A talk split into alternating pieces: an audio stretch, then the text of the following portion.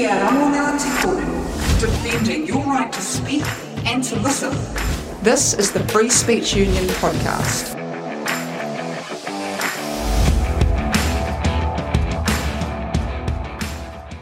Welcome to the Free Speech Union podcast. I'm Annie O'Brien, a member of the Free Speech Union Council, and your host for this episode. Today, I'm joined by Craig Lord. Craig is in full campaign mode as he's running to be Mayor of Auckland. Thanks for joining us, Craig. How's the campaign going?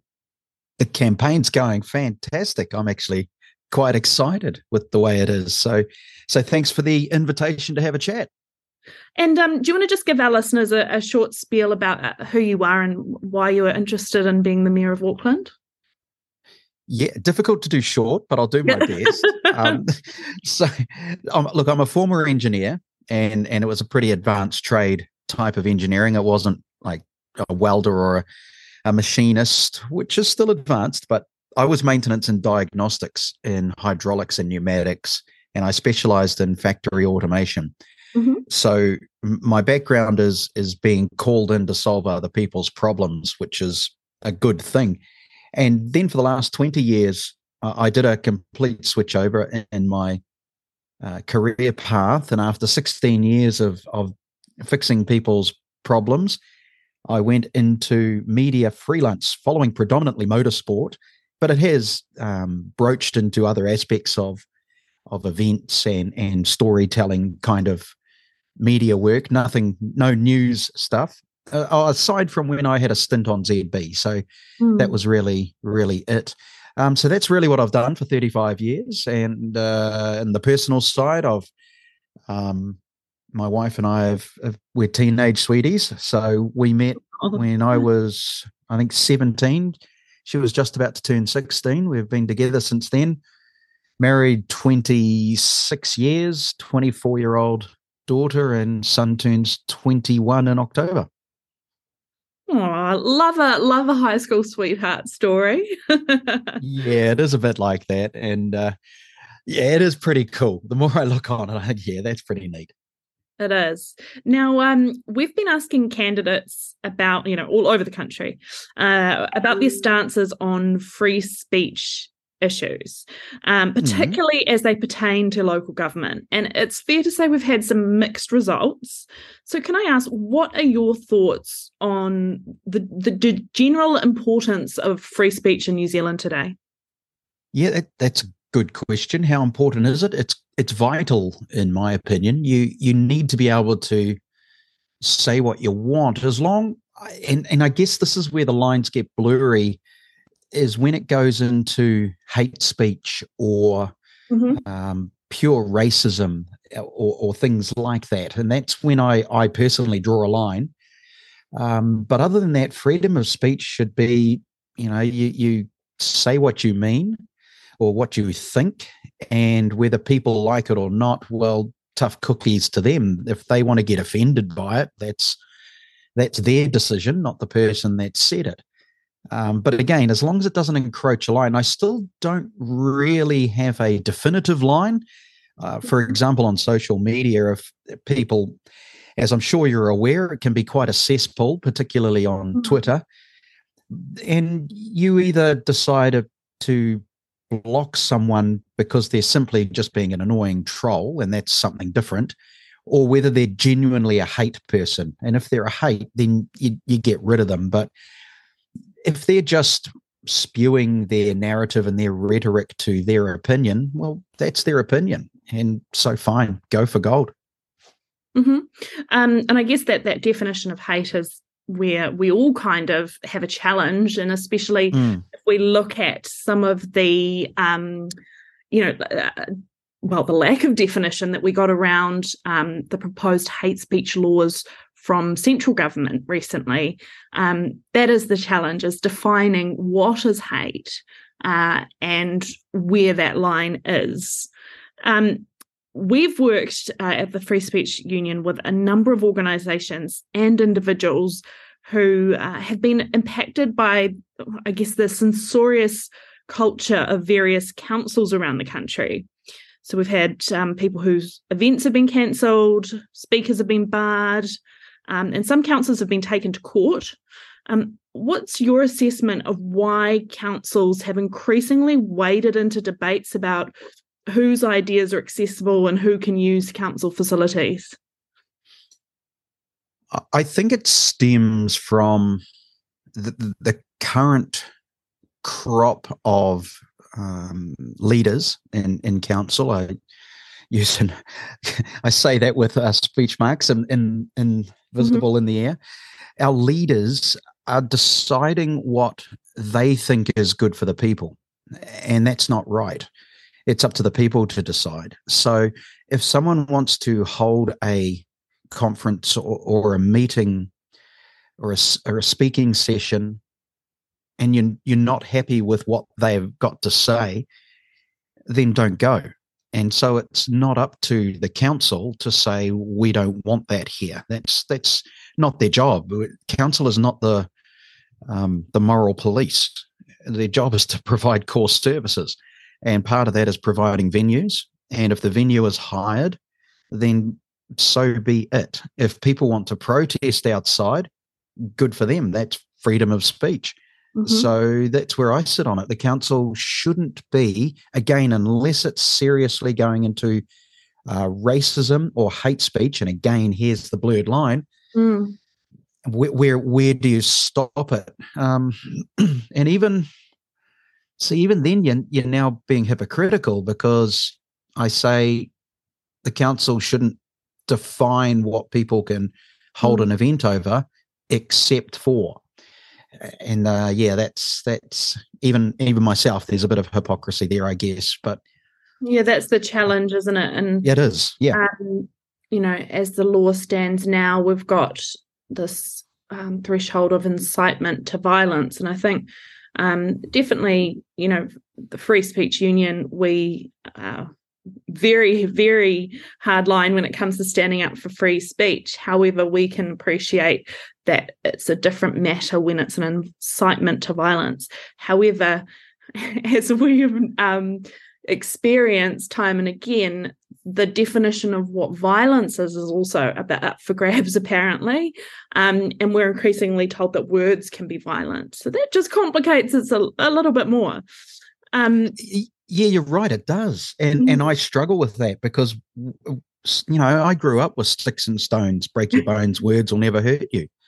Um, yeah. and and I taught my two children that if you're being bullied at school by words, don't worry about it. It's it's nothing. Uh, who cares if they lay a hand on you? Well, that's different. Um, and if they're if someone's trying to uh, to force someone to hurt another person physically, mm. then that to me is inciting violence.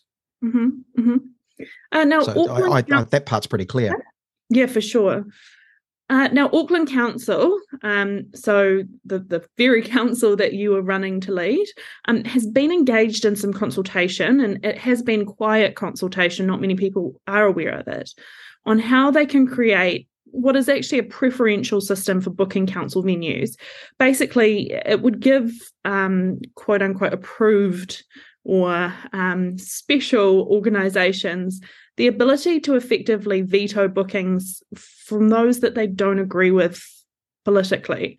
Um, so they've it, has been led by um, their their Rainbow Board um, at Auckland Council, uh, and it hasn't been particularly um, uh, friendly to to criticism of this approach, um, and um, it's likely to result in um, some groups uh, not being able to uh, access these venues.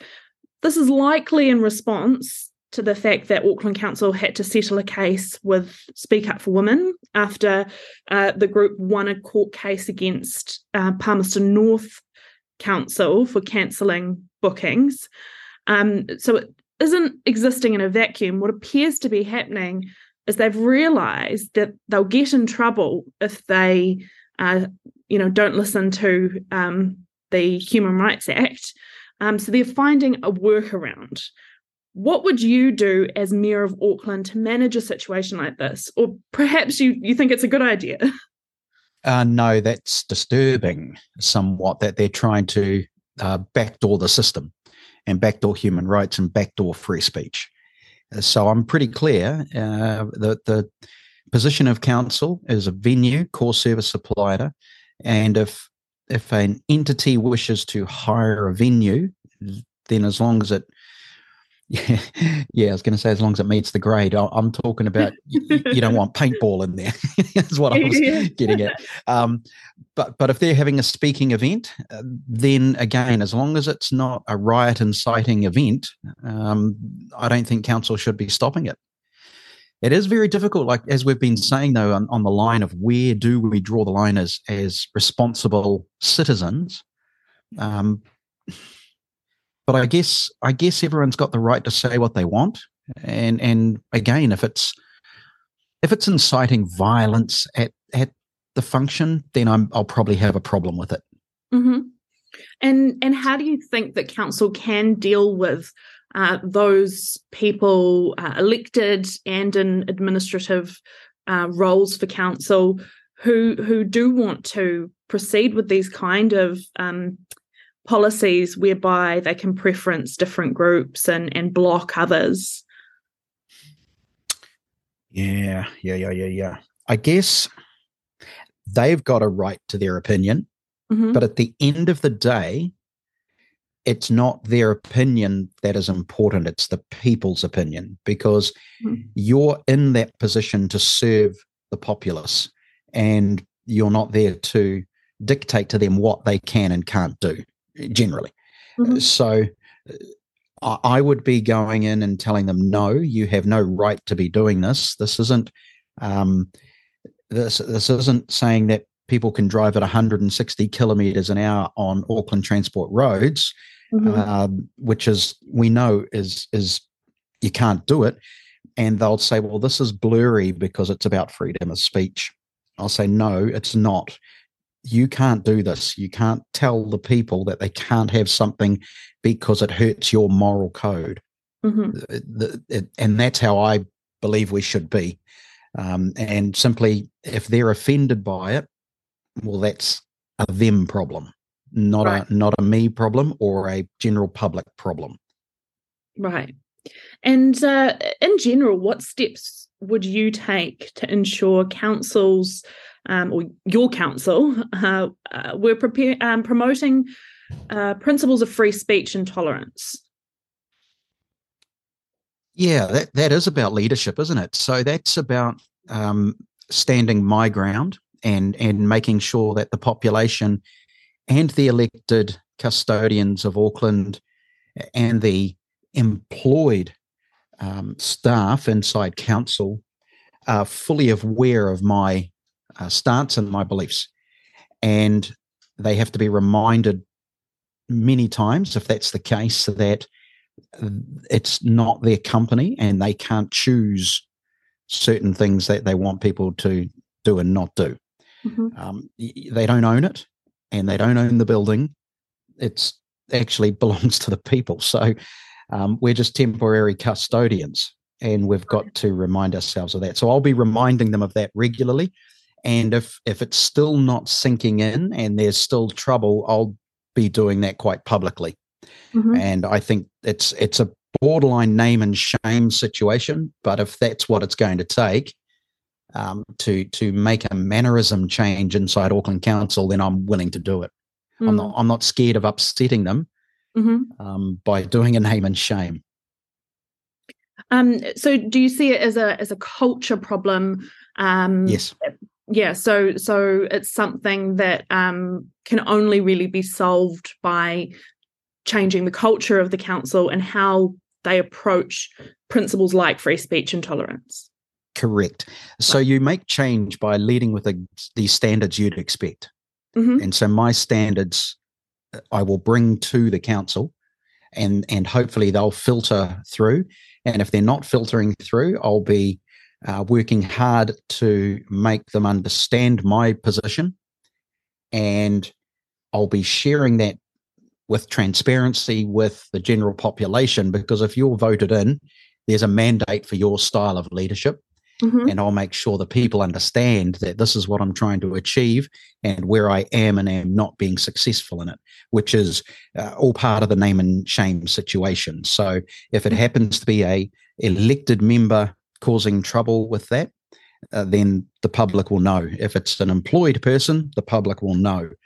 And and I think that's important because then they can't hide behind closed doors, um, um, creating their empire and putting their position above the people. Mm-hmm. And and my position, I'm not. So I've got to. What I'm trying to get here is the is that I'm not telling council that it's my way or the highway. I'm doing what the people want, and if the people say let these groups have their say, then that's what we'll do. If the, if the population said we don't want to hear from someone, get rid of them, the majority, then we go, well, the majority have spoken, and it's our job to represent the majority. So th- there we have. Um, but I think the majority are the ones who who prefer a freedom of speech.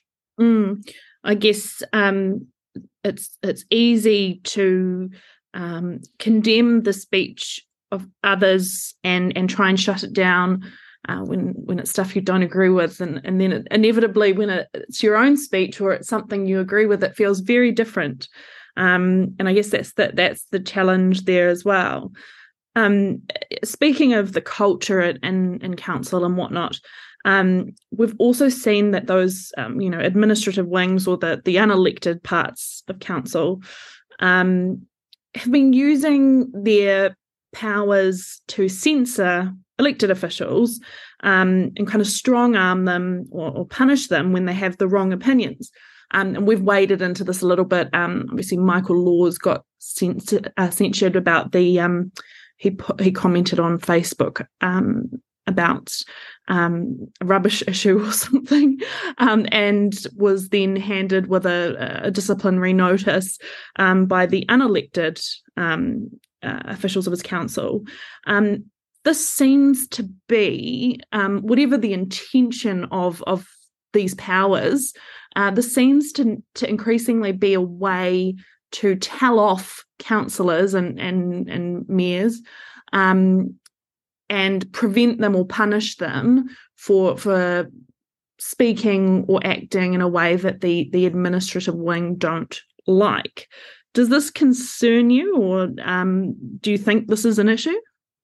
Uh, it, it definitely is. In fact, a recent one was John Watson mm. being served a, a, a what do they call it a code of conduct? I think inside mm. Auckland Council, yeah. uh, which was disgraceful. It was it was purely to try and shut him down.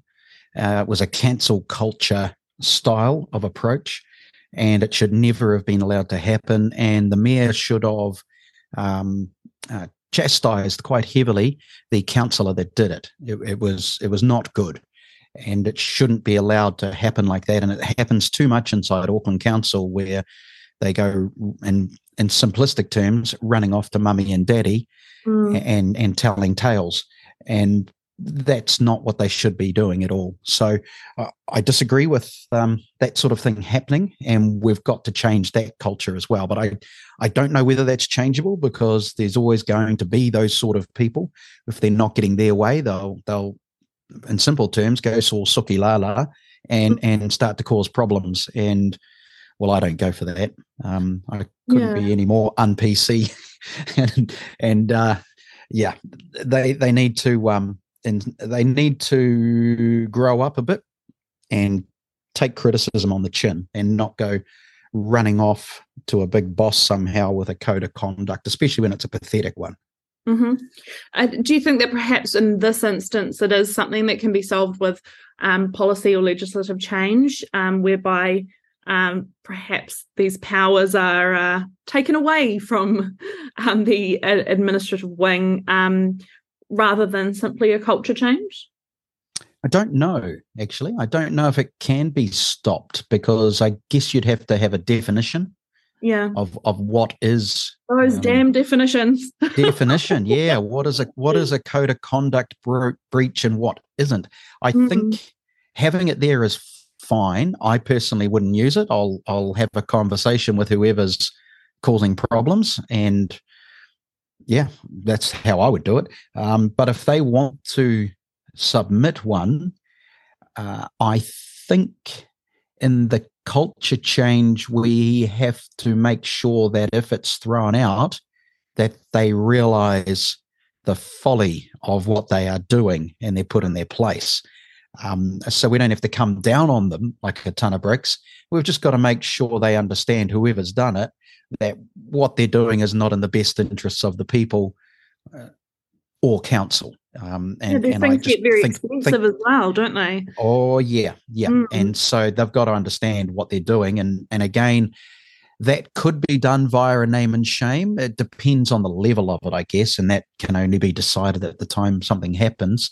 Mm. Um, or you keep it indoors and you say, look, what you've done is is wrong. I strongly recommend you don't do it again because there are consequences for what you're doing, and that's the public finding out what you're doing. And once you've got the power of the people behind you, things things get a little icky. So for for those who are causing problems, um, and that's the power of the of the influence of the mayor as well, because whilst you don't have a ton of power directly, you do have the influence of office, and mm. theoretically, you've got the influence of the people behind you, who who you can go and publicly now so easily, particularly with social media. You just got to be careful. You don't make a twat out of yourself, mm. but you go out there and you say, This is happening. Um, and you got to broach it each one individually because there will be slightly different scenarios. But you can use the power of the people to bring others back into the fold and into the mix of sensibility. And, in fact, maybe that's a word I should have used earlier in this in this chat is is, is common sense, you know, but a bit of sensibility in our in the way we do things in this world. Mm-hmm, mm-hmm. And uh, speaking of naming and shaming, we've seen um, the media and um, various groups pop up um, and create some lists of candidates uh, who uh, beyond the pale, and, and we're supposed to uh, avoid. Um, a lot of it seems to have been in connection um, with any candidate who who's had uh, links, however tenuous, to uh, Voices for Freedom, uh, who are the um, outspoken group. Um, I believe they were anti-mandate and anti-vaccination um, throughout the COVID um, pandemic. Uh, mm-hmm what what are your thoughts on um, on the naming and shaming of these candidates by media and, and various organisations? I think it's fairly disgraceful. Actually, that's not their job, and mm-hmm. they've they've gone across a line of being journalists, and they've gone into thinking they are the moral police for the nation. I don't know where they got uh, that idea from. Um, I guess it's grown over time with different editors different journalists getting in, um, different sub editors, and slowly, I guess, for want of description, our media has been infiltrated with those who believe it is their duty to to no longer be journalists but be the moral police and, and opinion writers on behalf of everybody um, because what they say is gospel. And so i find it a bit reprehensible that they're doing what they're doing and they're I wouldn't say they're borderline, they are interfering with democracy. They mm. are putting their opinions on it. And I've see, I, I can do the same thing. I can put up a, a list of councillors, local board members that I think people should vote for, but not my reasons. These are just what I believe in, and you feel free to choose. But that's different to calling them out on something, which is what the media are doing. So, mm-hmm. so they're interfering with the system. Um, we can't put them in their place, unfortunately, because we don't own them, and and it, you know, from the top down is where the the rot starts, and I guess it has. Uh, it's, it's a bit shameful, really. Have you been targeted by by any of the the lists or anything, or anyone saying don't don't vote for this guy? He's got dangerous ideas. Uh, not in regards to anything from freedom of speech or or um, what was it, Voices for Freedom or anything like that. It's it's more just the opinion of of journalists who who don't want me in there, mm. um, who who might write something and it's it's a bit snide in in the yeah. way they'll write it. Um, but again, whilst it doesn't offend me and they can write whatever they want, it's annoying because it affects the campaign theoretically, which is what they want to achieve. That's why they do it. Otherwise, they wouldn't do it. Mm. Uh, so, so yeah, I've had a had a bit of that across the campaign. Uh, on a personal side, again, don't care. They can say whatever they want. Um, but frustrating in regards to a fair democracy and and the way they can affect the system by giving uh, opinion in a from a very very privileged position. Mm, mm. Now, um, just finally before before we wrap up, why is uh, free speech important to you personally? Or is it important to you personally? Maybe not.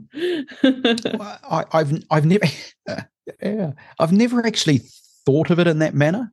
I, am very outspoken. I'm very opinionated, mm. and I'm I can quite easily offend people. Um, and again, it's that's more of a their problem, not mine, because you know feelings and facts. We all know the the rhetoric around that, and I guess because I don't get offended, I probably look at it a bit different, and and it's just who I am as a person. So um, I'm quite. I don't. I don't purposely go out to offend people. I just have my say, and people choose or choose not to be offended by what I've said. And and I mean, the perfect example is Twitter, but that seems to have been set up so people can purposely be offended, and it allows them the opportunity to to share how offended they are and quite often I'll be laughing at it and in the background. I'll just I'll just smile, shake my head, and go, "Yep, you're another one." Um, sometimes though, I will throw a grenade and just to see what happens. To to it's almost like a personal experiment, just to see what people's reactions will be. And and and my wife gets a bit. I wouldn't say she gets pissy. She just gets annoyed. She goes, "Oh no, you've done it again. You've thrown a grenade. Here we go." And, and, I'm like, "Yeah," and I'll sit there smiling. She goes, "You shouldn't do that. You shouldn't do it." I said, "Well." It's a way, and and sometimes it's a way to judge what people think about a topic because you, if you, if you share your point on a topic in a slightly different angle, you can get reactions rather than just mm. you know, rather than humdrum boring. So so grenade throwing can be quite handy. Um, but look, I I we got to people have to stop being offended so easily. It's almost like it's you can be professionally offended now, and it's like a trend, and it's meant to make you look cool and this virtue signaling. It's it's got to go because it's affecting humans. It's affecting the way we socialize. It's affecting the way we go about our everyday lives and, and make decisions and do things for the betterment because you try to do something and someone might get offended by it. And it's, oh, here we go again. Um, and and I think it's broaching into every aspect of our lives, from from gee, what you when you go out for dinner to the movies to go shopping, there's always going to be something there at the moment that some moral police are putting in to to protect people that it's not their job to protect. People got to learn to look after themselves and protect themselves, um, and and stop relying on other people to be um, defenders on your behalf not unless they ask for it. So I guess that's where I sit on it. Yeah, I think um, often the, the whole on the behalf of this group or that group is isn't necessarily done with the at the request or consent of that group. I know that um, you know various demographics that I belong to often get invoked and um, you know in the name of taking an offence. And I think, well, actually, I would rather um, you didn't invoke us in that. Thank you very much. Um, but apparently, um, that's not how it works, and certainly not on Twitter, as you say. That is a bit of a toxic wasteland. Now, yeah. um, thank you so much for sharing your thoughts uh, with us today, and and kind of chatting about some of these issues that um, really are important to local government. Um, and uh, all the best for the remainder of your campaign thank you very much for the invitation. No problem. And uh, thank you to you, the listener, for joining us today. Make sure that you you do go out and vote in your local government government elections. They are very important, um, and um, tragically often very very poor t- turnout for the voting. Um, so make sure you you get down and do your do your bit there. Uh, we appreciate all of your ongoing support. Thank you very much. See you later. Yeah, thank you for that. I think I'll go um, find some grenades to throw on Twitter again. I'll see you there. okay. Bye. Thanks for listening to the Free Speech Union podcast. If you would like to learn more about us or find out how you can get involved or support, you can head on over to fsu.nz or check us out on Facebook and Twitter. Ka kite anō.